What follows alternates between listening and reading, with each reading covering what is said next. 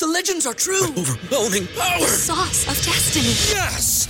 The most legendary sauce has arrived as McDonald's transforms into the anime world of WcDonald's. The greatest flavors unite in all new savory chili McDonald's sauce to make your 10-piece Wick Nuggets, fries, and Sprite ultra powerful. Unlock manga comics with every meal and sit down for a new anime short every week only at WcDonald's. Ba-da-ba-ba-ba, go! At participating McDonald's for a limited time while supplies last.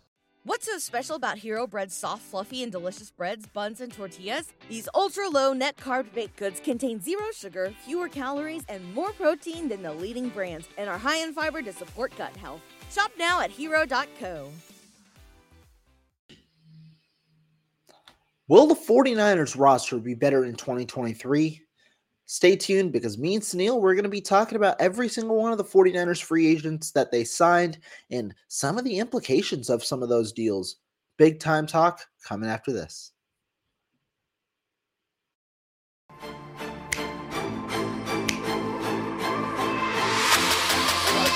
Let's go get him. Let's go get him today, man. Let's go. Hey, dominate on three. One, two, three. Dominate.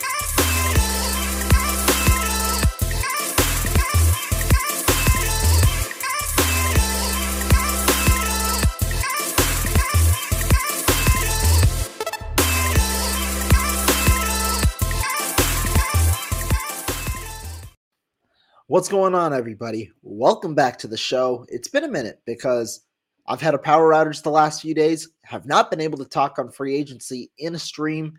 Suneil, how you doing, man? Uh-oh. He says the There host. You muted me, bro. I didn't You didn't want to was the video hear that muted you. You It- didn't want to hear me talk. That's just the kind of host you are. video, bro. the video automatically mutes you. But nah, man. How you doing? Um, nah, everything everything's beautiful, man. I was watching your intro video, which always gets me pumped.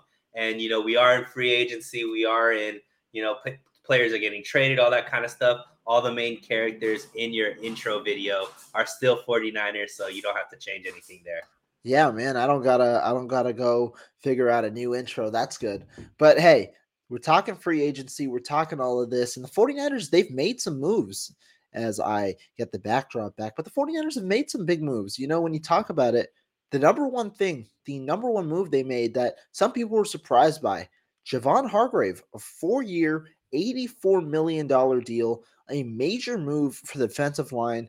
The 49ers were interested in Hargrave and Daron Payne. Payne obviously gets tagged by the Commanders. Hargrave is the number one free agent on the defensive line market available. The 49ers, with their cap situation, nab him. What were your initial thoughts to the move, and how do you feel about it now?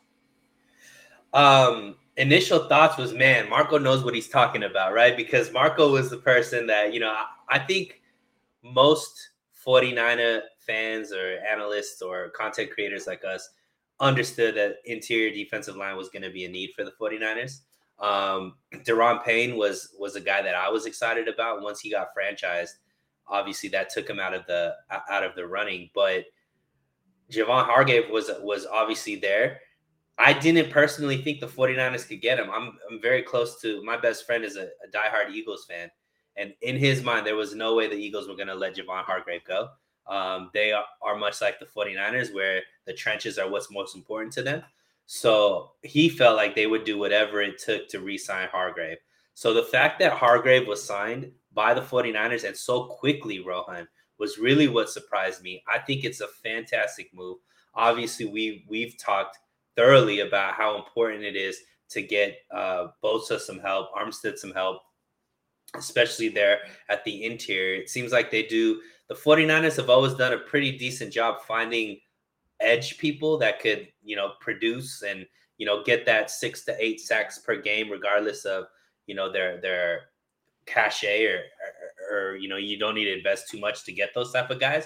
But that interior had been something that they, since DJ Jones hasn't really been able to find that, Hargrave is better than DJ Jones. Hargrave is an upgrade over anything that the 49ers have had. And probably, I mean, other than DeForest Buckner, really, like we're talking about that caliber of player. Uh, I think it's a home run hit, and it's exciting.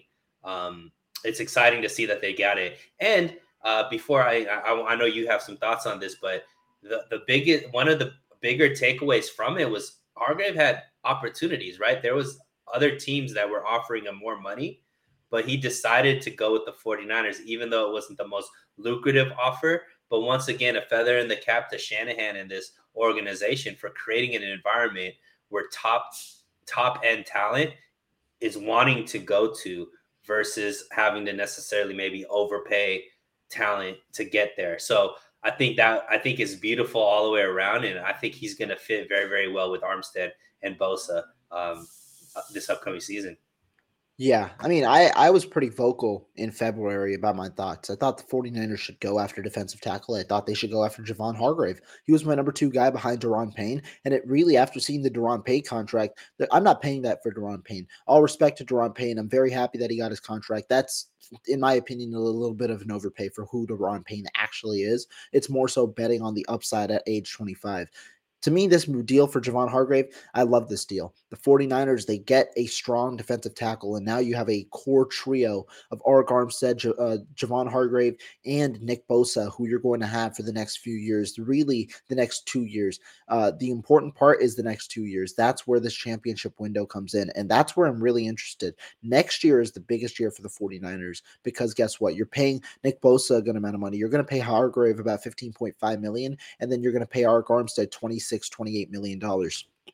I don't know if the 49ers are going to have all three on the uh, on the uh, on the roster because I don't know if they're going to be able to to to keep all three. And so this is why I said Arik Armstead. He could be moved. I've been hinting at it. He could be moved next offseason, be it via cut or trade, likely or trade. But uh, an option that I've thought about and I've I've really looked at financially, I think an extension could be in the works for Arik Armstead over the next three to four years. A cheaper extension with the money uh, in this next year kind of being pushed back to where you might average 15 million a year for the next three to four years and keeping him here in San Francisco throughout the duration of his career. Now, is it going to hurt in the back end of that deal? Absolutely, because 36 year old Arik Armstead, you don't necessarily expect him to have the same production as he does now. But I could see the 49ers certainly doing that as well. And so I wouldn't be surprised. But specifically on Javon Hargrave, he's a guy guy who what did what what what do we say, Suneil, about what we wanted from the defensive lineman? Three down players. That was my number one priority going to the offseason. Why? Because when you saw what 2019 did in 2022 in terms of the defensive lines, 2019 was better. The 49ers obviously couldn't have D Ford because of his injury history, and they had to move DeForest Buckner because of how the salary cap was at that situation and Buckner's demands. But now they have three strong three down defensive linemen. That allows you for when the big moments come to have players that you can depend on who have uh, created in those big moments. And that's where I'm happy for the 49ers that they signed Javon Hargrave because he's a guy that that's able to do it. I like the contract. I honestly think the contract is structured pretty well in that you only have 6 million this year, 15.5 next year. It's a two-year deal, but likely the 49ers can get out essentially after 3 it, they could get out of after two. It's a very, very uh, interestingly structured deal. Could let's see what the 49ers do, but I really like this contract. And I really like the players for the 49ers. Yeah, I mean, all around it seems like a home run from all aspects of the deal and another feather in the cap. Um, you know, it weakens uh, NFC rival, right? I, I think that most people believe the Eagles and the 49ers are – the cream of the crop at the NFC. I believe that's going to be a budding rivalry. Obviously, the fan bases got into it this offseason, and I think we'll continue to move forward as long as the Eagles, because um, they're a well run organization as well. So, anytime you get a chance to weaken a rival and, and get better all at the same time, like you said, the money does isn't overwhelming um, the way that they structured it. So, overall, home run, great way to start out free agency. Obviously, getting you know, and I think Hargrave was probably on some on some big boards was the number one free agent, you know, yep. out there. So the fact that, you know, uh, for, you know, at least a top five free agent for the 49ers to be able to go get that player um, that feels a need and instantly makes your team better. You know, I'm sure uh, Kocurek is licking his chops to get that type of talent on his defensive line because he's been making much less talented people a lot of money offseason after offseason. It's good that they finally got him a premium talent player that make his life a little bit easier as well. Yeah, no, I agree. And I mean, I mean, it's it's a very interesting uh like combination. You're now gonna have Kocurek, who's been able to get so much out of his players, and Javon Hargrave Talking specifically about scheme, though, I think this is an interesting move. Why? Because the 49ers, like we said, they've struggled some, not necessarily struggled, but the interior was an area of need. But this also provides them some more opportunities because they like the inside outside flexibility. Guess what? You have three really good run defenders now. Nick Bosa is a very good run defender. Armstead is, and uh, Javon Hargrave. If they have the trust in a player like Kalia Davis, or have the trust in maybe a Clelin Ferrell, or one of those guys who they believe can be a solid run defender on the interior, what can they do? They can flex Arik Armstead outside on rundowns, move him back inside as a pass rusher on passing downs, and that capitalizes on Drake Jackson's value as an edge rusher because he can you can rush him off the edge and really it's tough because who are you going to double team? You've got three really good players and then you've got Drake Jackson, a guy who hopefully can develop into a uh, into a better or more premier pass rusher. So I think the 49ers, you know, they they create more flexibility just in the opposite way. A lot of people talk about that inside or sorry, the outside to inside. But this way, in a way, you also have the inside to outside, understanding that Hargrave can man down on the interior, and you can utilize a guy like Kalia Davis to create the best four uh, at, at rush uh, run defending duo. So or tr- run defending like trio, quadruple, whatever you call it. Yeah,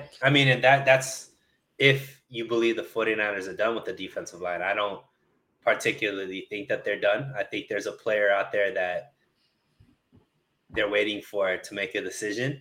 And I think that'll probably situate the four. Um, that'll be the starter. So that's just what birdies birdies are telling me. Um, so it'd be interesting to see that. Do you believe that the 49ers are done with their with their signings on the defensive line as far as a top end starter? Now, if you don't know who Suneil's talking about, it's Yannick Ngakoue. The 49ers are interested in Yannick Ngakoue. Uh, I don't think that's necessarily a secret, but I don't know if the 49ers are going to land Yannick Ngakoue. I think after you saw what they uh, what they where they pivoted with the Clelin Ferrell signing, I think the 49ers have a different way that they're going to approach their edge rusher kind of group because right now they have a pretty complete group. You talk about their starting four, but they also re signed Kevin Givens, a guy who they trust can be a very solid contributor on the defensive line.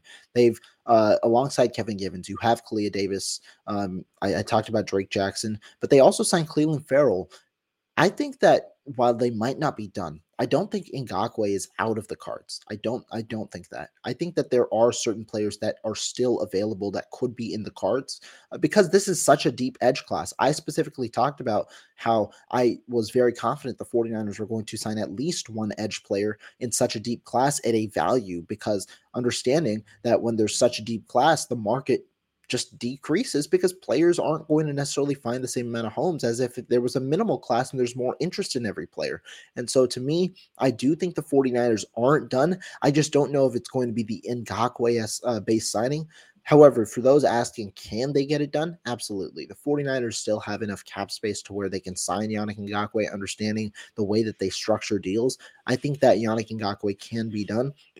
It's just, can they find a way to agree on compensation with the number one edge rusher right now on the market. That is going to be tough. Understanding Ngakoue himself, I believe, is only 27, likely wants a three year deal. It's tougher to structure three year deals compared to two year deals with guarantees because you can backload on the third and the fourth year in a four year deal. And so it's not necessarily as much money up front in the first two years, whereas in a three year deal, you can't backload as much in that third year. And so it does keep you a little more accountable in the first two years. And remember what I said said with Javon Hargrave. Right now, that second year in these deals, that's the most confusing, the most complex year because the 49ers are going to pay Nick Bosa, Arik Armstead, and now even Javon Hargrave upwards of 15 million likely in, in that year. So it is tough for the 49ers to maneuver through it. I don't think that it's out of the cards, but I wouldn't be surprised if they pivot and go elsewhere.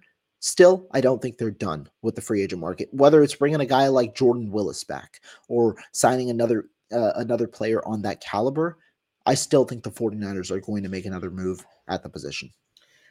Yeah. I know you're like bursting my bubble right now, but I personally believe that it's it's not going to be a huge splash like Hargrave.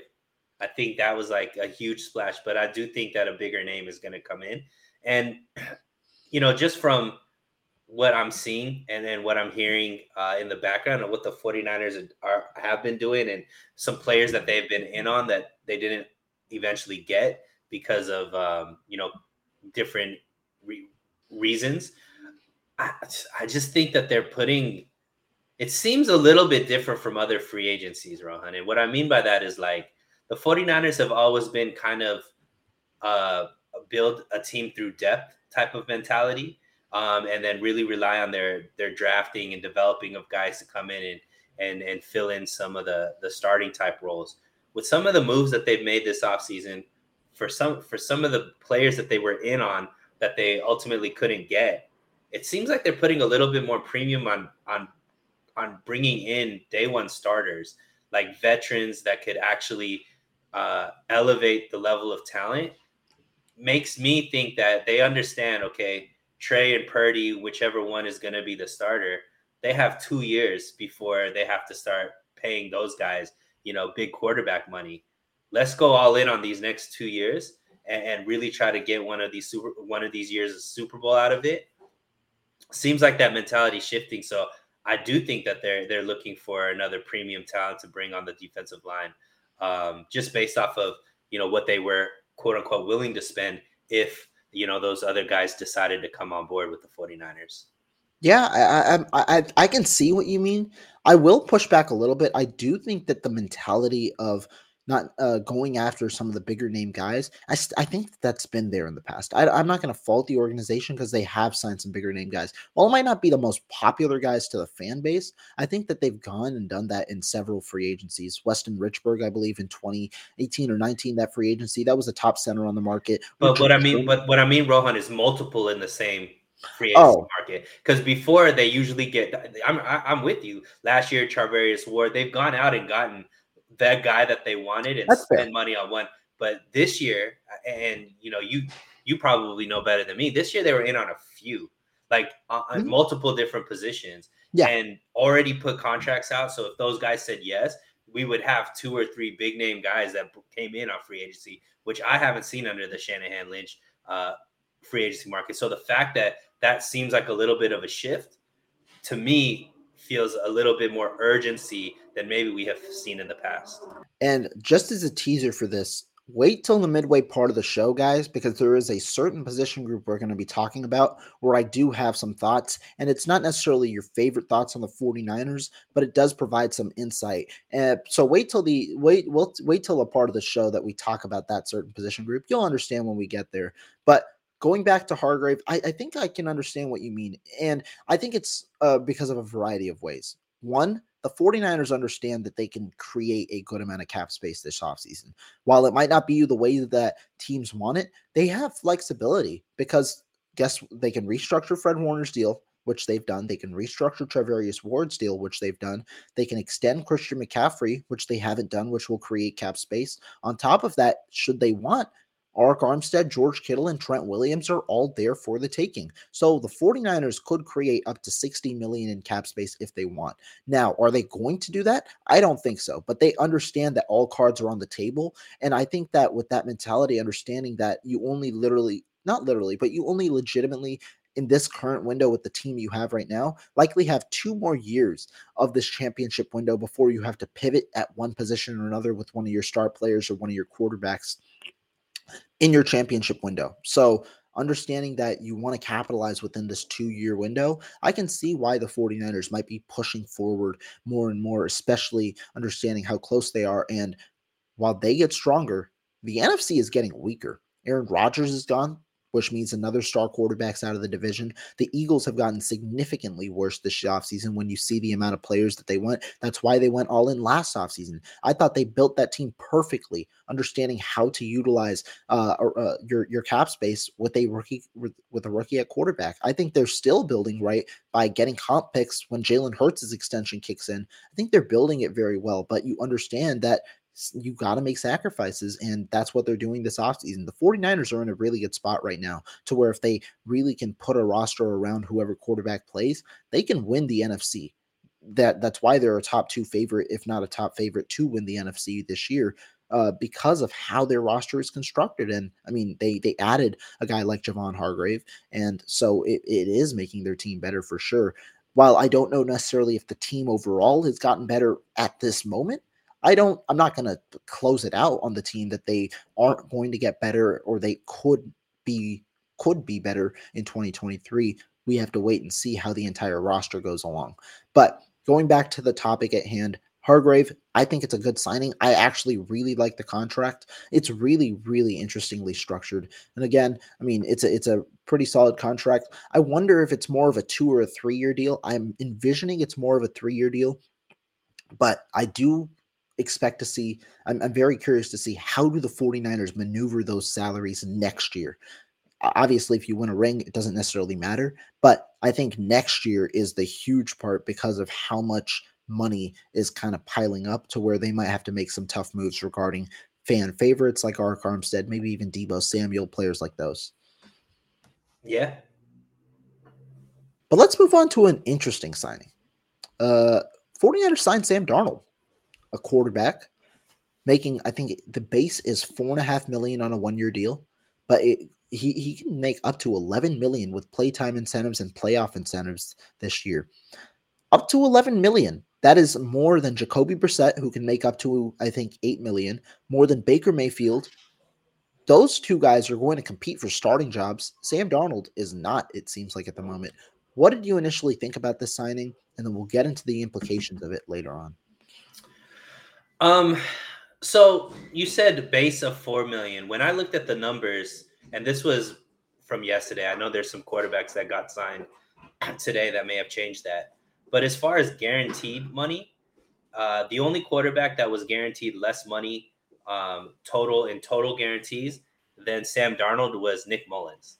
So I, I don't want to over, you know, oversell the the amount of money that Sam Darnold is there. Now, as far as the incentives going up to 11 million, I know this has created a, a huge narrative uh, amongst the faithful that somehow this is a indication of what Shanahan feels about Trey Lance. Some one of these quarterbacks is getting moved because look, we we don't deserve nice things. We're always going to talk about whatever uh, whatever happens. To me, this deal makes a lot of sense for everybody. And why what I mean by that is, look, the 49ers went to their fourth string quarterback last season. So if, you know, having three quality quarterbacks on a roster um, is important. And where some people might think this is some kind of indication or uh, some kind of uh, you know indication of what people feel about Trey Lance. To me, this is a safety net because we don't know what the deal is with Brock Purdy, right? Obviously, there's a timeline that uh, hopefully he'll be ready by sometime in you know the beginning of the season, but that means you're going into the season without a quality backup quarterback. We don't have that issue now that we have Sam Darnold. It is a one year deal, and it's a deal that's primarily based on him getting paid if in if the 49ers need to utilize him. If the 49ers don't need to utilize him, he's getting paid like a regular, you know, backup quarterback, which I think even though ultimately he will probably be the third string quarterback and not be suiting up week after week. Once Brock Purdy gets healthy, you had to kind of pay that money to get a quality person to play the role that we need for that because it is a it, it is a tricky situation where guys know that the 49ers do have two quarterbacks that they're that, that they believe in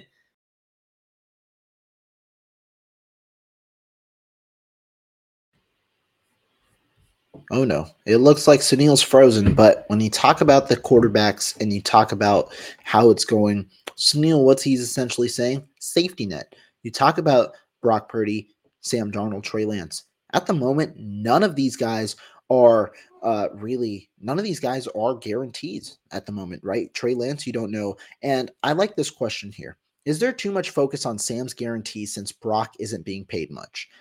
I'm going to go with yes. And here's why. I'm going to break this entire thing down in several aspects. When you talk about, um, when you talk about Sam Darnold's guarantees, Sam Darnold's guarantees are if he plays. It, this is in a way very similar to Jimmy Garoppolo's contract from a year ago. It's just much cheaper than Jimmy Garoppolo's deal. I think that that's important to note uh, because Garoppolo, I think, could get up to 16 million. Darnold's getting up to 11 million. What does this mean? The 49ers don't expect Sam Darnold to hit the field. Otherwise, those uh they're they're expecting him to pay they're expecting to pay him 11 million this year. They don't expect Sam Darnold to hit the field in, in my in, in my opinion. However, they are hedging their bets on Brock Purdy's health and how Trey Lance plays. I don't think that this is an indictment on either quarterback. I think, like Suneil said, this is insurance. Why?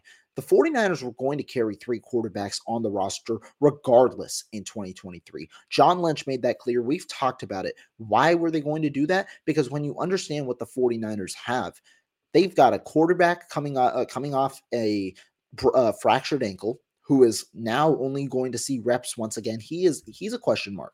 There's a lot of promise around it, but he's a absolute question mark at this point in his NFL career. You have another quarterback in Brock Purdy, who we don't know is going when he's going to step back on the field. The inclination right now is that he's going to be ready only week one, and then you've got to practice with the team and all of that. He's only going to be ready by week one, which likely means he will not be ready in time to start. And if there are any complications with Brock Purdy, guess what? You don't have a backup quarterback heading into week one.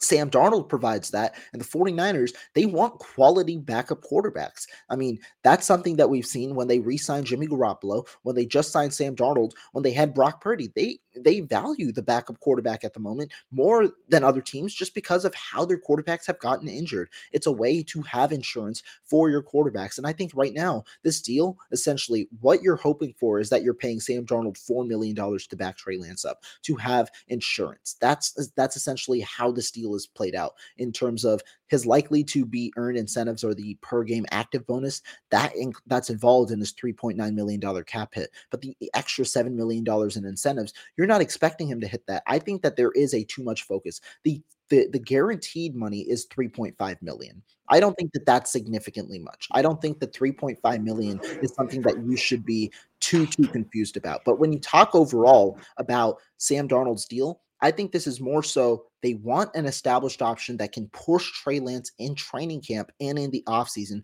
understanding the questions around him, but also serve as a potential backup should uh, Brock Purdy not be ready week one. And if he is ready, and if you understand that Trey Lance isn't your guy, you have another option who you are more, uh, who, who you believe is capable. And for Sam Darnold, to me, this was the question.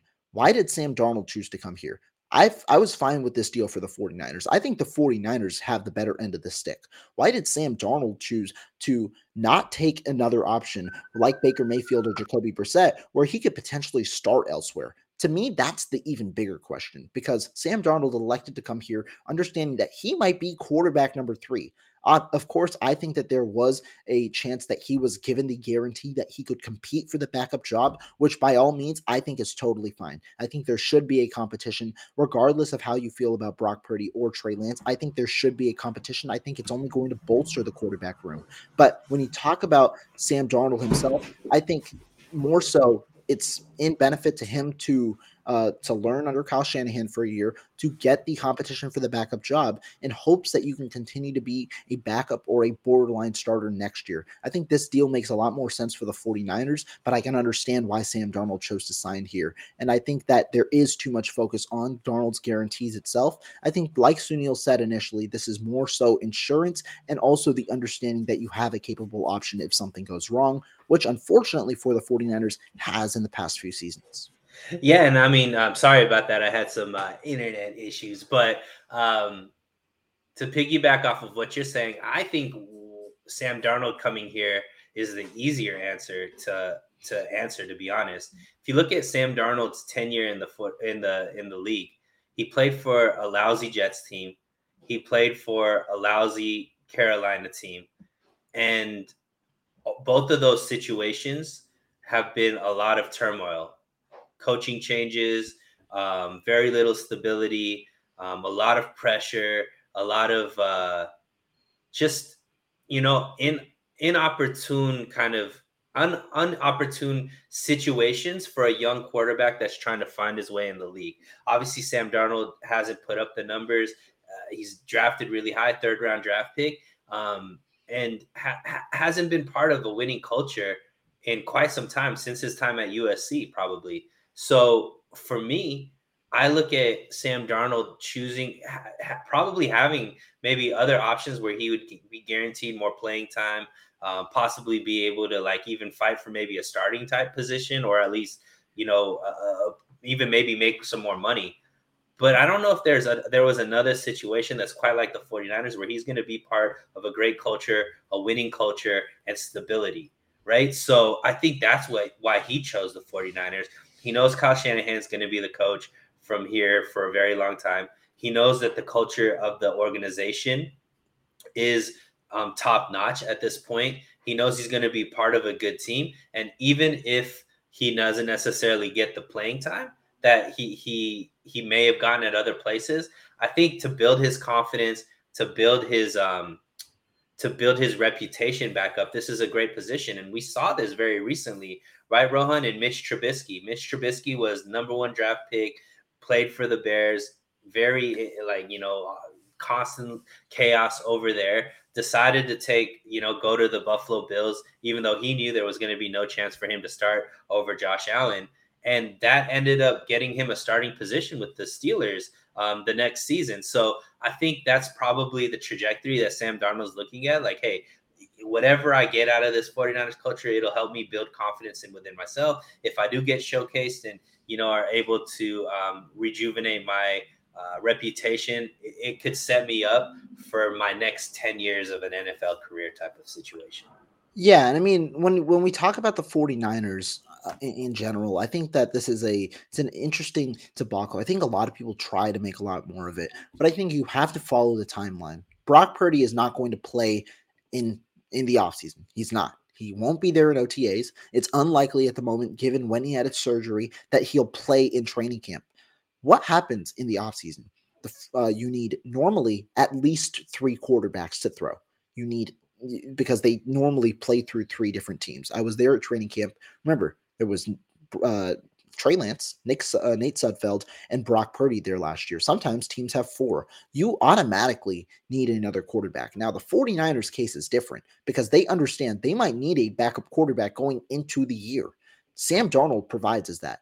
And like I said earlier, the there are unknowns with the 49ers quarterback situation. I think this is a Sam Darnold choosing to bet on himself. He understands his situation and he's choosing to bet on himself, understanding that if the rewards are there, he's going to reap and he's going to he's going to make more money if he ends up just like Jimmy Garoppolo. If he ends up playing, he's going to make more money. And I think that's going to be big.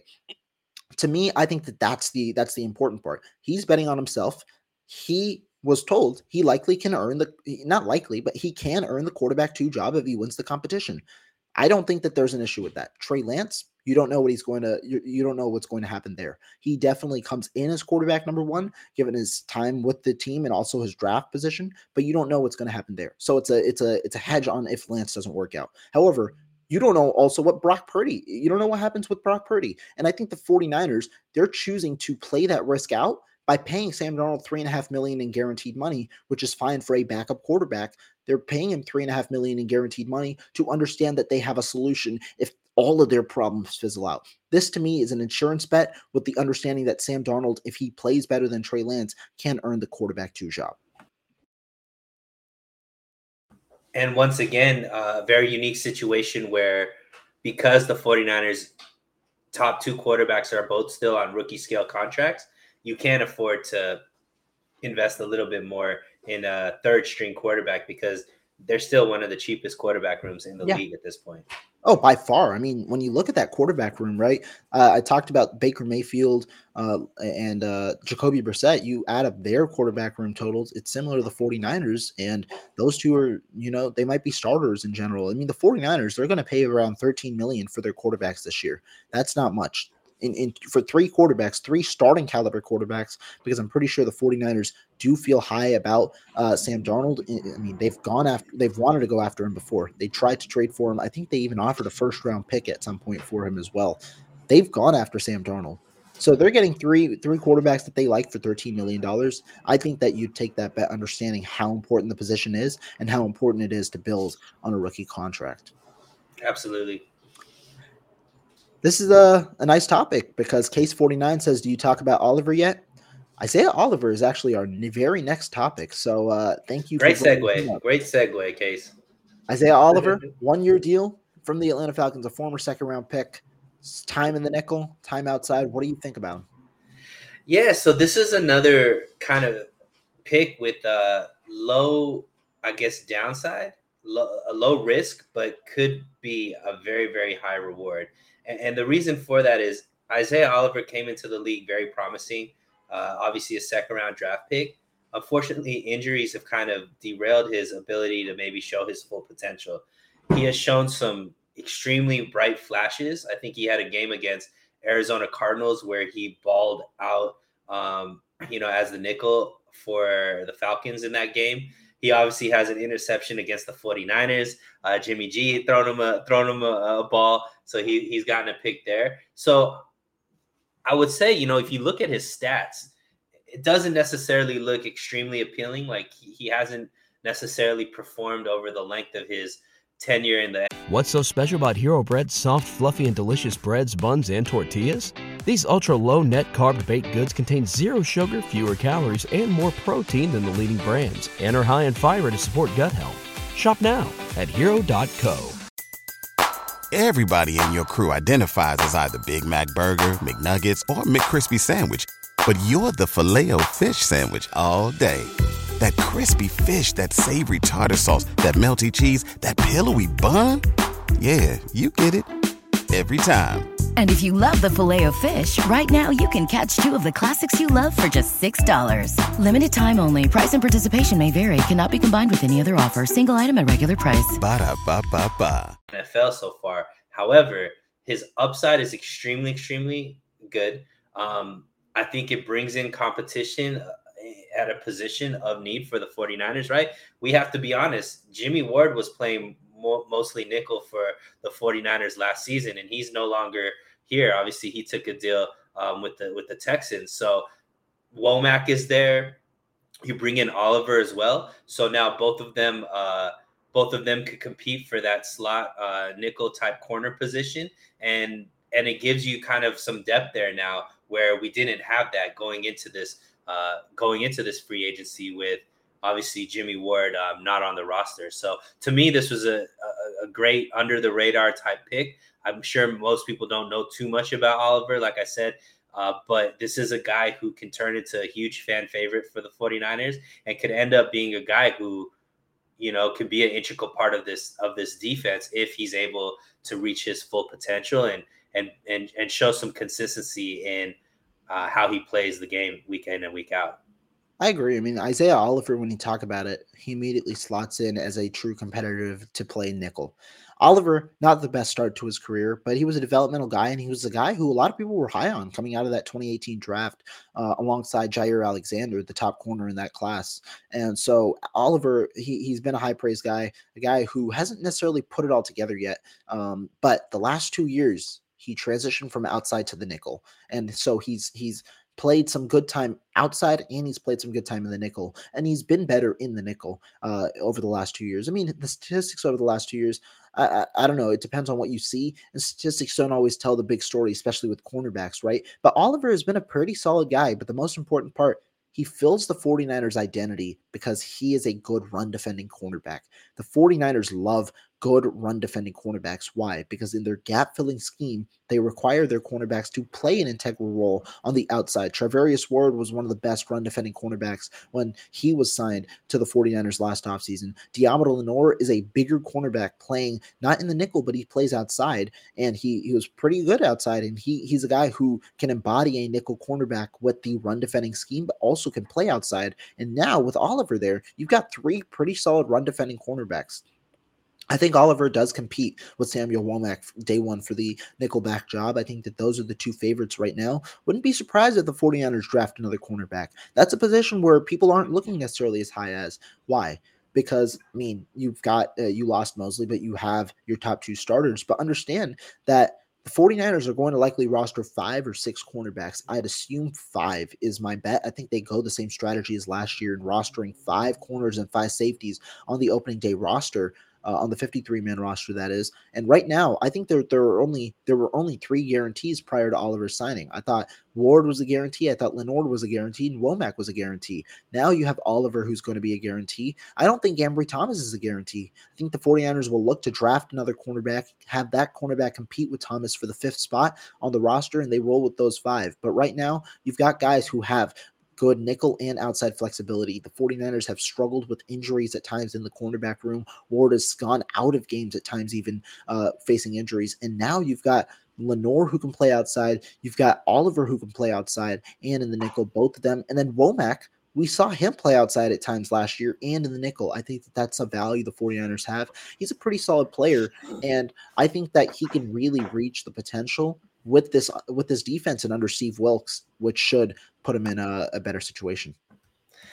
Yeah, and I think that the five corners was a little bit uh kind of like a mask because I really think they had more corners that they brought on the roster because obviously Jimmy Ward played more corner than he did play safety, and also they had um, they had Jason Verrett that was stashed, right? So I, but he didn't count towards the fifth. Oh, oh he didn't count, but they yeah. had him. You know what I mean? So like, yeah. so for me, I think that they'll actually go into the season probably with six corners okay. because um because even though I guess I guess was, sorry, I don't mean to cut you off. I do guess what uh actually you go first and then I'll go uh, I'll say what I say. Well, what I'm saying is I think that that position of actually playing corner is going to be a little more important than safety uh, for because some of those safeties were actually corners, is what I was saying. Um, go ahead, finish your point, and then I'll, I'll go on to. I was just going to say I agree with you in that sense. In that when I say five corners, I think the 49ers are going to value the safety position with nickel flexibility because Qwuantrezz Knight is a guy who I know the organization is fairly high on, and he's going to be a guy who can compete for that fifth safety spot. When you talk about the safeties right now, you've got Hufanga, who's going to be there. You've got Gipson and Odum, who's going to be there. Those are three. I think they look to draft another guy to potentially be the future replacement for Gipson, who would be four. And then I think Hawkins and I think uh, Tayler Hawkins, that is, and then Qwuantrezz Knight would compete with Knight, I think, having the edge at the moment for the fifth spot. Knight providing that that that flexibility. They could also look to draft a guy with that flexibility as well. So I definitely see what you mean for sure. Yeah. So I agree with you. I think that secondary is going to be drafted this draft. And I think it's going to be a constant trend for the 49ers. I think they they pick a corner. They've shown a propensity to pick a corner in every single draft. I mean, uh, a couple years ago, they in the Ambry Thomas, they picked two corners, like Thomas and the. I think even last year they picked two corners, but uh, Tariq Castro Fields just didn't make the roster, right? So um, so yeah, I think that they definitely pick a corner, if not two corners. But I think they bring six, man. I think that uh, there was a little more. They had three bona fide starters last year, right? When they had Charvarius Ward, they had Emmanuel Moseley, and then they had Deommodore Lenoir. They don't have that necessarily going into this season. So I do think they're going to need like a little more depth there. So there's possible. I mean, there's still some free agents on the market. A guy like Greedy Williams, maybe he's somebody who has a, a tie to uh, Steve Wilks from you know the the, the Cleveland, uh, Cleveland days. days. Yeah, so maybe he's somebody who you know still out there. Maybe they could bring him on a one year kind of uh, minimum type contract, or they they go into the draft because look with all all this cornerback room is extremely young, right? Mooney Ward and Oliver are both 26 years old. Everybody else is like 22, 23 years old. Um, Deommodore Lenoir and and Ward are the only two bona fide starters on there. If either of those get injured, now we're we're question marks. You know what I mean? We have mm-hmm. potential, but nobody there that you could just bona fide and be like, okay, we're good. And especially with how important corners are now, uh, with the type of receivers that the talent that all teams have, I think that the 49ers definitely are not done there. I agree with you. It's going to be through the draft, but I would like to see maybe, you know, if they, I know, I, I felt, I guess what I'm trying to say is I felt a lot more confident going into last year with the corners that we had than I do with this year. Um, yeah, even with some of the moves fair. that we made, you know, and you know, you know, Jason Verrett obviously didn't pan out, but you know, we don't have that kind of third option right now. And that's what I think the 49ers still need to find. I think that's fair, but I also do think that when you compare the group right now to the end of the year at corner last year, remember, uh, I mean, Jimmy Ward was better than I, I think what the nickel would be, but I, I think that the drop off isn't as steep, understanding that Moseley was on an ACL tear and Verrett didn't play. Now, would I like Moseley back? I think so. I think the 49ers could have afforded that deal, but I think I, I don't mind the decision go elsewhere, understanding that Moseley likely leaves next year and understanding, you know, he'll get more money as a CB1 in Detroit next year. I think that that's going to be interesting as Brunel Jacobs here says Greedy Williams to the Eagles.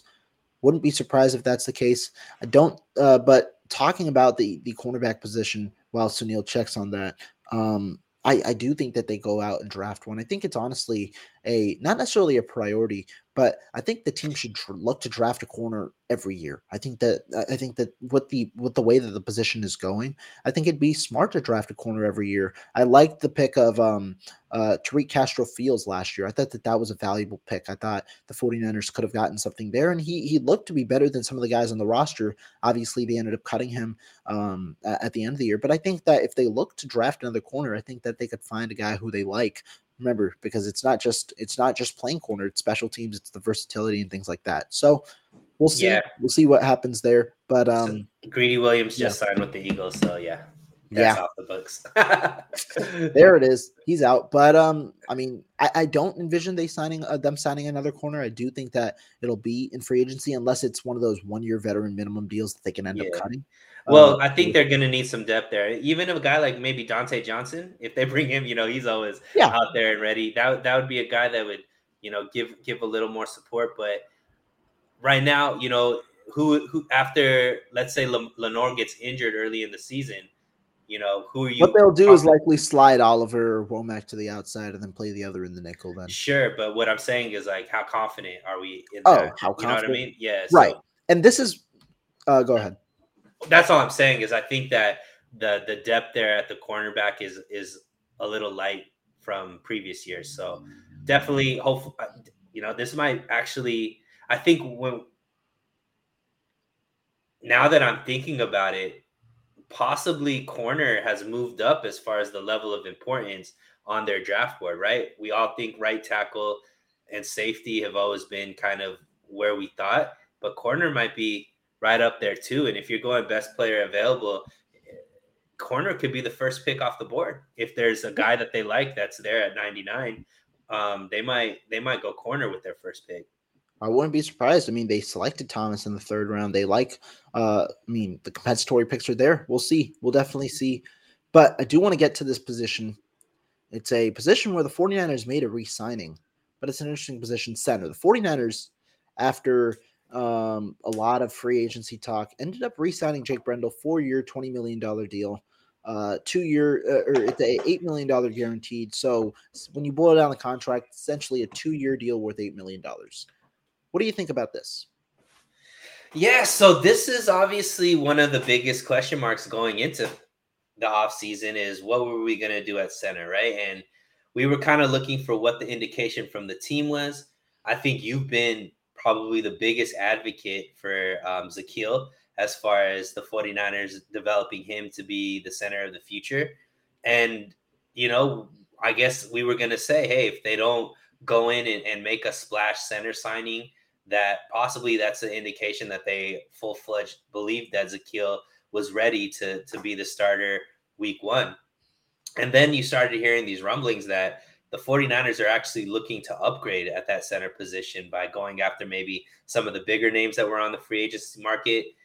Uh, but overall, it, it, looked as if um, the common trend with the centers was they went with familiarity over money. Every single center, it seemed like, signed with their original team, um, and including Jake Brendel.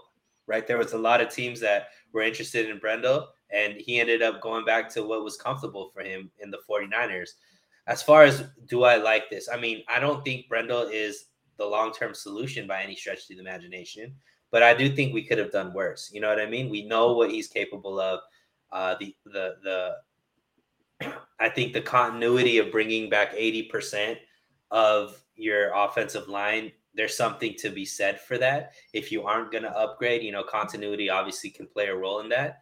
And the reality is, last year's offensive line group, for as much as they're criticized by the fan base, they were a top 10 offensive line last year. Now, we obviously would want him to get better, um, but you know, maybe getting better isn't going to necessarily be from big strides from a guy like Brendel, but it might be from big strides from a guy like Burford and, a, and, and another leap from Banks, right? So overall, is it something that I was like jumping up and down, excited? Hey, we got Brendel. Um, not necessarily, but for me, it did. I did take a little sigh of relief that at least there's somebody that I know is competent there. Maybe not the best, but definitely not the worst, and somebody that I know could be uh, the center of a top ten offensive line group. Yeah, I mean, when when I talked about the center position, like you said, I've been uh, I've been an advocate of Nick Zakelj, but I've also said that it's important that it's integral in this center class that the 49ers should go out and get a center because the way that you figure out if Nick Zakelj is your guy is you sign a guy and have them compete with Zakelj. And if Zakelj can beat out that person, you know Zakelj is a pretty solid player. If not, then you have a capable option while continuing to develop Nick Zakelj to where he might be the guy in two to three years uh, maybe not two to three years, but one to two years, he might be your guy and you can have him. That's the way that I approached this offseason. Now, Jake Brendel was there, but there were three other names there, top of the line market guys. And initially I was I was hesitant because I thought this the center market was going to explode.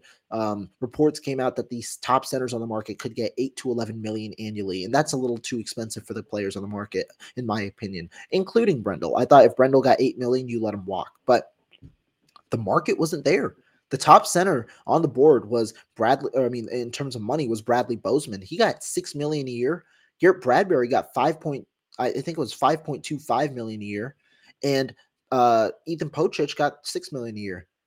I am disappointed. I'll be honest. I am disappointed the 49ers didn't land one of those three guys. I think Pocic was a kind of a guarantee to get re-signed, so I'm not as mad there. But Bozeman has center guard flexibility, has played in the Raven system under and is a pretty solid zone blocker while Garrett Bradbury was the best of the bunch, and you paid you paid Jake Brendel two hundred fifty thousand less a year, and you kept Jake Brendel over Bradley uh, Garrett Bradbury, who's younger and who's a better player. I'm disappointed in the 49ers. I'll be honest. I thought that they should have gotten an upgrade at center. And is it going to hurt them as much in the long run? Not necessarily, but does it clear does it improve their chances as a Super Bowl? Yes, at a position that is one of the most important positions in Kyle Shanahan's uh in uh, Kyle Shanahan's offense. I thought that they had the prime opportunity to upgrade and they failed. I think that they they failed in that situation. And that's probably my biggest gripe with the 49ers in free agency thus far. Not being able to get Garrett Bradbury who was a guy who I uh, who I believe was on their radar. Not being able to get him for a price not that much more expensive than Jake Brendel. Yeah, I mean, I don't know if you know. For me, like I said, it seemed like all the play, all the centers went back to what they were familiar with. Um, there wasn't really a center that that moved teams necessarily. Did you? And I might be wrong on that, but I think like most of the centers just re-signed yeah. with their original team. So when it comes to those type of situations, it's always tough. To to be honest, I mean, there is like if if they do believe in Zakelj, right? They think that he's possibly ready this year, or for sure can be the guy of the future next year. I could see them feeling like, hey, let's not overpay for a guy and then completely kind of lose sight of who we have here. But then, there, eh, unless you have a like a perennial Pro Bowler, right? So like you look at what the Eagles are doing right now. They Kelce came back, right?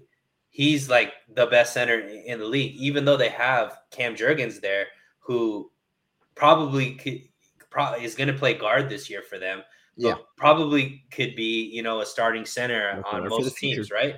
So, so I think when you have the level of talent like that, then it's like a no brainer. But is Bradbury going to be an All Pro level center? He's better than Brendel, but is he worth is he worth throwing away the growth of Zakelj? That's kind of the the the, the questioning. I don't know that answer. You might be right. Maybe that would have been worth it for that. But if they do see upside in Zakelj, you have a, a, young kid that's under that's on a rookie contract, especially where you know money is gonna start. Now the 49ers are gonna have to start thinking dollar signs more because they're gonna have to pay a quarterback here pretty soon maybe this is a, a move for future cap flexibility versus you know, hey, let's just upgrade a, a position marginally where we might have to pay where we might have to get into some financial situations for doing that.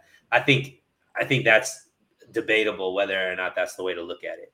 I think I understand what you're saying. To me, though, the number one goal for the 49ers should be getting that Super Bowl. And if it's for a marginally, just a little bit more expensive cost to get a better player, I think that they should hedge their bets and go ahead and get that player especially because it was a two hundred and fifty thousand dollar dis like uh in, increase in Garrett Bradbury's contract for a player who's younger and better. So, but they me, wouldn't. It wouldn't have been two hundred and fifty to get him. Obviously, you. I, I, think you. If you throw, I mean, I I wouldn't mind throwing six million at him, uh, six million a year. If you give him the contract that Bozeman got, three eighteen. I wouldn't have mind. I wouldn't have minded that at all. I thought. Do you, Brad, do, do you think they didn't offer that? I don't know. Um, I, I, I don't know exactly what they offered and what they didn't, but because from what I heard, they offered they offered all these guys contracts. They did, they but it, I don't know if they the offered end. as much, and yeah. that's where I'm disappointed. Where I thought they should have they should have made the match and gotten the deal done. Mm-hmm. But that's the center talk. 49ers have Jake Brendel back. He's likely going to be their starting center, but like I said, Nick Zakelj, he's a guy who we can see uh, eh, eh, who we can see the development of this offseason and if the 49ers truly believe that they have their guy. But one of the underrated signings, uh, the one from yesterday, Clelin Ferrell, uh, uh, a guy from the Raiders, remember, Arden Key, yeah. he was a guy from before. Now they got Clelin Ferrell, a reclamation project of sorts, a guy who was a fourth overall pick, went pretty, pretty high. And so to me, I think that uh, this is an interesting deal. What do you think about this one year deal for the 49ers? Yeah, Clelin Ferrell was, you know, stands out to me because I really remember that draft that he got picked because it was the first draft of I was so shocked. Yeah, it was it was the first draft of um ah I'm, I'm forgetting the, the coach's name uh who you're Gruden Mayock. Gruden, there it is. Yeah. yeah, and uh, you know, obviously Gruden and May- Gruden got the ten year deal with the with the Raiders, and you know, this was like his first draft, and they had just uh, you know traded away Khalil Mack and all this kind of stuff, right? So there's a lot going on over there.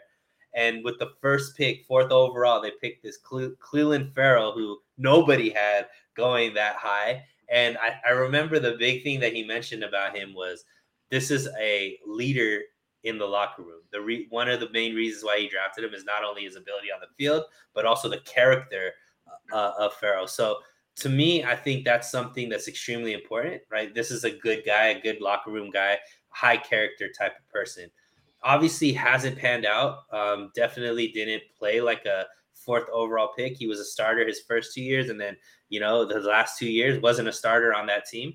Um, so obviously there's always upside when you have a guy who is you know worth, worthy of, of a, a top five draft pick but this is gonna this is a reclamation project. Let's not let's not um get it twisted right? This isn't a guy who's gonna come in day one and and light the world on fire. This isn't somebody that you are looking in and slotting in as a, a, a future starter right away he's coming to a, team to get, he's coming to the 49ers because there's two positions on the 49ers where you know if you go through the 49ers boot camp in 2 years you'll you'll be able to get paid.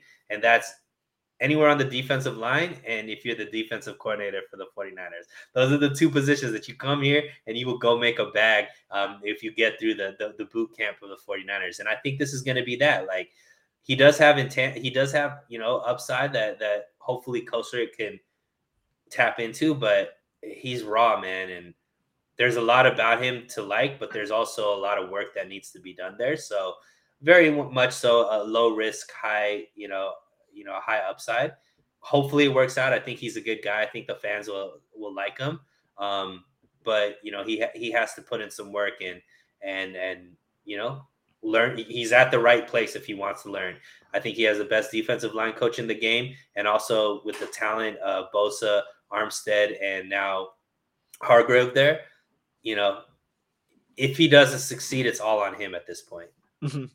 I, I, think that that's fair. And I mean, when you talk about Clelin Ferrell, I think he's uh he's an interesting player because he's another, like I said, another one of the reclamation type projects, but he's a player who does have high upside, not high, but good enough upside to where the 49ers, I can understand why they make this move. And he's another guy, inside outside flexibility, reminds me a little bit of a Jordan Willis. And I think the 49ers uh, understand what they have in him, and he's another good rotational player. I think he uh, that that's kind of uh, what they're what they're looking for a, a solid rotational player that they might sign one more or two more of those guys and complete their rotation for 2022. I think that you know they've got a, a good amount of solid interior defensive linemen, or they've got a good amount of depth in that Javon Hargrave, Arik Armstead, uh, Javon Kinlaw likely remains with the team.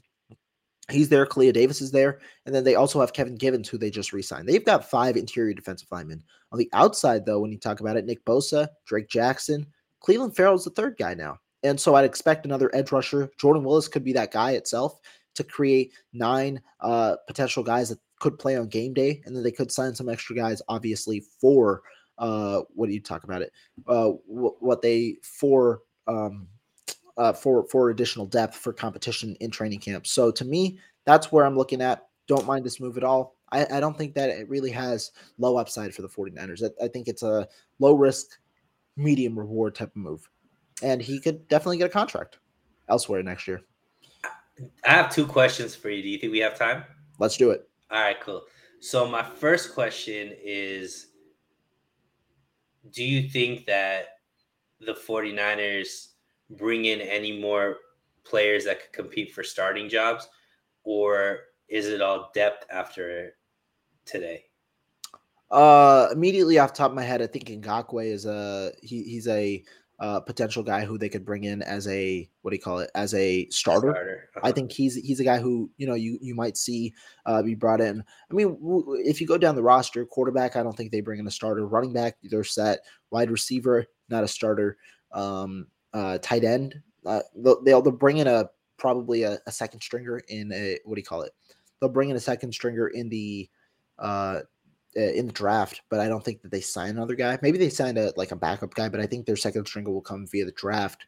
Um, offensive line, they could bring in a starter at right tackle, a medium priced Billy Turner type of player, uh, or uh, one of those type of guys, uh, Germain Ifedi, uh, maybe George Fant one of those type of players they could bring in. I could see right tackle potentially, but I think that they also trust Colton McKivitz and might be better off trying to draft a guy, the future guy, and having them compete with McKivitz. So I'd say potentially, I think Ngakoue might be uh, the best bet at the moment, but I'm not exactly sure. I don't think so. Doesn't. yeah, like- I agree with you. I think Ngakoue is probably the only player I see or if Za'Darius Smith, you know, ends up being cut, he's another guy that I think the 49ers might be interested in that uh-huh. would come in and, and, be a day one starter. Um, outside of that, I uh, I do think it's going to just be one year kind of depth type pieces. One name though that's interesting, man, and I don't know why I keep having these thoughts that Tom Compton is going to come back to the 49ers for whatever reason. But anyways, that's another that's another uh, oh, story man. for another day. Um, my my main question, and let's get juicy now a lot of talk about teams making phone calls to the 49ers um, about Brandon Aiyuk. Uh, I know, I think one of the, the, the teams that were mentioned were the Giants. I don't know if they're still in because it seems like they they signed a couple of wide receivers in free agency, but I think the Patriots have been interested. Like, so there's some teams that are interested. Let's say that, uh, let's say that the talk is somehow you get a first round pick for that. We do know that a big, big uh, need for the 49ers moving forward is right tackle. Um, there are some guys that it, uh, probably you could get in the middle to late first round. Mm-hmm. That would be day one starters that would probably upgrade over even a Colt McKivitz at this point. So, my question to you is one Would you make a trade for Brandon Aiyuk? If so, what would be that package that you would trade for? Would I make the trade? Absolutely not. If I'm the 49ers, I don't think it happens. I don't think it's realistic. Um, I think any move regarding Brandon Aiyuk is only likely or like uh, earliest going to happen in the in next offseason. The 49ers don't extend players after their third year. They extend them after their fourth year with one year left, which is the fifth year option, which will likely be picked up for Brandon Aiyuk before they discuss the extension itself.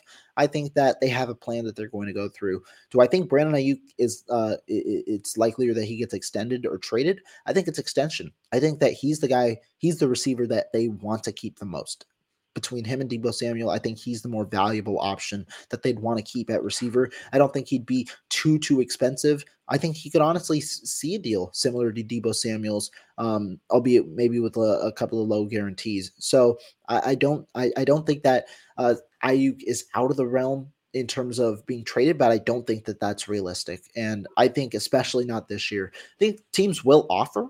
Um, I think you could see, you know, a, a, trade like Marquise Brown's where you might get a pick in the teens, right, for Brandon Aiyuk. And if so, I, I, would say probably around a first and a third would be um, the the package that um, teams might uh, fixate upon. A first and a third potential. I don't think a first and a second happens, but I think a first and a third makes sense for Aiyuk. And I mean, if you if you make that trade, you can take receiver or you can take an offensive tackle in round one with the options that are going to be presented. I just don't think that that's realistic. I think the 49ers keep Aiyuk, especially for this season, and then uh, de- uh, figure out their their move next offseason with the likeliest option right now being extension. Yeah, I agree with you. I mean, Brandon Aiyuk is my favorite player on the team. Like even more than Deebo, I'm a big Brandon Aiyuk fan. I think that he's uh, I think he's the best pure receiver that the 49ers have. And I also think that the way that he blocks is phenomenal for what I believe is our wide receiver one. So uh, to me, you don't get rid of a guy like that. I, I personally think eventually there's going to be a decision between Deebo and Aiyuk, and I think the answer is Aiyuk over Deebo. That would be my opinion. But it is interesting to, you know, I think that if you do get like a top 15 first rounder, if that's in the mix, you have to think about it because ultimately, like you said, uh, Rohan, the goal is to win a Super Bowl. And I do think that when you look at which position seems to be easier to replace, it's definitely wide receiver over offensive line. So mm-hmm. if there is like a a guy that's a you know, not necessarily generational talent because I don't know if there's any generational offensive linemen in this year's draft, but there are guys that I think could be uh, like potential starters for the next decade and or guys that could definitely be an upgrade over who we have right now. Mm-hmm. 49ers aren't going to be close to the first round probably anytime soon, you know, or high first round anytime soon, right? Because I do expect this team to be in the playoffs and be competing for a Super Bowl year after year. So, it's just something to think about. I wouldn't do it. I'm like you. I wouldn't do it at all. Even if you do get like a, a top 15 pick, I think Brandon Aiyuk is the future and hopefully he retires a 49er. But but yeah, it's just interesting that it's out there. Like I think obviously the league understands how good Brandon Aiyuk is as well. Yeah. No, I agree with that. Definitely agree with that. That's all I got for you, my man hey, I mean, it's a fun show. It's a fun show. We hit all the free agents that we signed, talked about some of the re signings as well, all the major ones, the talk behind it, and some Brandon Aiyuk talk. Any last thoughts, Neil? One last question. Go for it. Who it. has been the outside, even outside? So we'll extend this past just the 49er talk, just straight NFL talk. The one move that stood out to you for whatever reason it stood out to you. What is the biggest move so Ooh. far this free agency? I got to think about this one. I want you to go first. I got to think about this one. Um, I, mine is the move that is made but not made quite yet. I think obvi- I think is Rodgers. Uh, yeah, Aaron Rodgers. I mean, the fact that there is at least some kind of conclusion to that. Obviously, you know, we have ties to the Jets with Robert Saleh. I think most 49er faithful are you know still love him, and the fact that he's going to be able to get a Hall of Fame type quarterback, I think is is extremely exciting, especially with the type of roster they have over there. I mean, I would love to see the Jets be competitive. Uh, so, uh, yeah, I mean, that was the biggest move to me. I think okay, I'll give one for free agency because one really popped my mind last night, and that was uh, Orlando Brown to the Bengals. I thought that that was a really good move by the Bengals, just getting a left tackle, and he went for cheaper than I thought. I thought he was overrated uh, when people put him in the Trent Williams discussion, trying to get that money. But he got 16 a year. He got a good deal for himself. It was front loaded and it was cheaper than expected. Bengals get a guy who can protect Joe Burrow's blind side, which is the most integral part, and they become once again a true contender in the AFC. I think that that was a really cool move. As for the trade, uh, the Jalen Ramsey one was very interesting. The third rounder uh, and uh, Hunter Long for Jalen Ramsey, great move by the Dolphins. They get their guy, and so I think that that was uh, that was a nice move. Yeah, and uh, Case forty nine brings up Waller to the Giants was out of nowhere as well. Like that was Yeah. that was interesting. What do you think of um dra- drama around Jimmy right now? So I don't know if you know. Jim- physical. I, I, I mean, if I'm, I'm giving my honest thought, I think he failed his physical. That's interesting. I don't, I don't. I didn't even know he. Like, oh, obviously we knew he was going in with the injury, but there was no talks that that was gonna uh, affect him. But that's Yeah. interesting. I, I I don't know. In terms of failed, I think they flagged something in his physical probably. But it's I, I thought that was super interesting because um their social media team has been posting about Jimmy Garoppolo. Like I went back and looked after he didn't have his press conference. The social media team posted like four or five times about Jimmy Garoppolo, and then obviously they they haven't announced it, but they've clearly shown that Jimmy Garoppolo has been in the building. He's talked with the coaches and all that, and so it's interesting. So Yeah. I, I wonder what what happens, but uh, I, I, he might have failed his physical. We'll see. We shall, man. It is going to be interesting and exciting. Even even though they're not 49ers, there's still a lot of excitement. Even when they leave the building, there's still drama about them. 49ers run this league. Yeah, man. I mean, it's uh that's that's just how the team is. That's how Jimmy is, and uh we'll see what happens there later this week. I love it, brother. Well, appreciate always being on your show, man. Um, hopefully we could do it again next week. Yeah, I, I agree. And I mean, I mean, it was a really fun show. We got to talk about a lot. Appreciate your time and everybody in the chat. Appreciate you guys uh adding to the discourse, giving your guys uh your guys' thoughts and questions. Always appreciate you guys. Suneil, thank you so much. And we will be back very soon with some more content.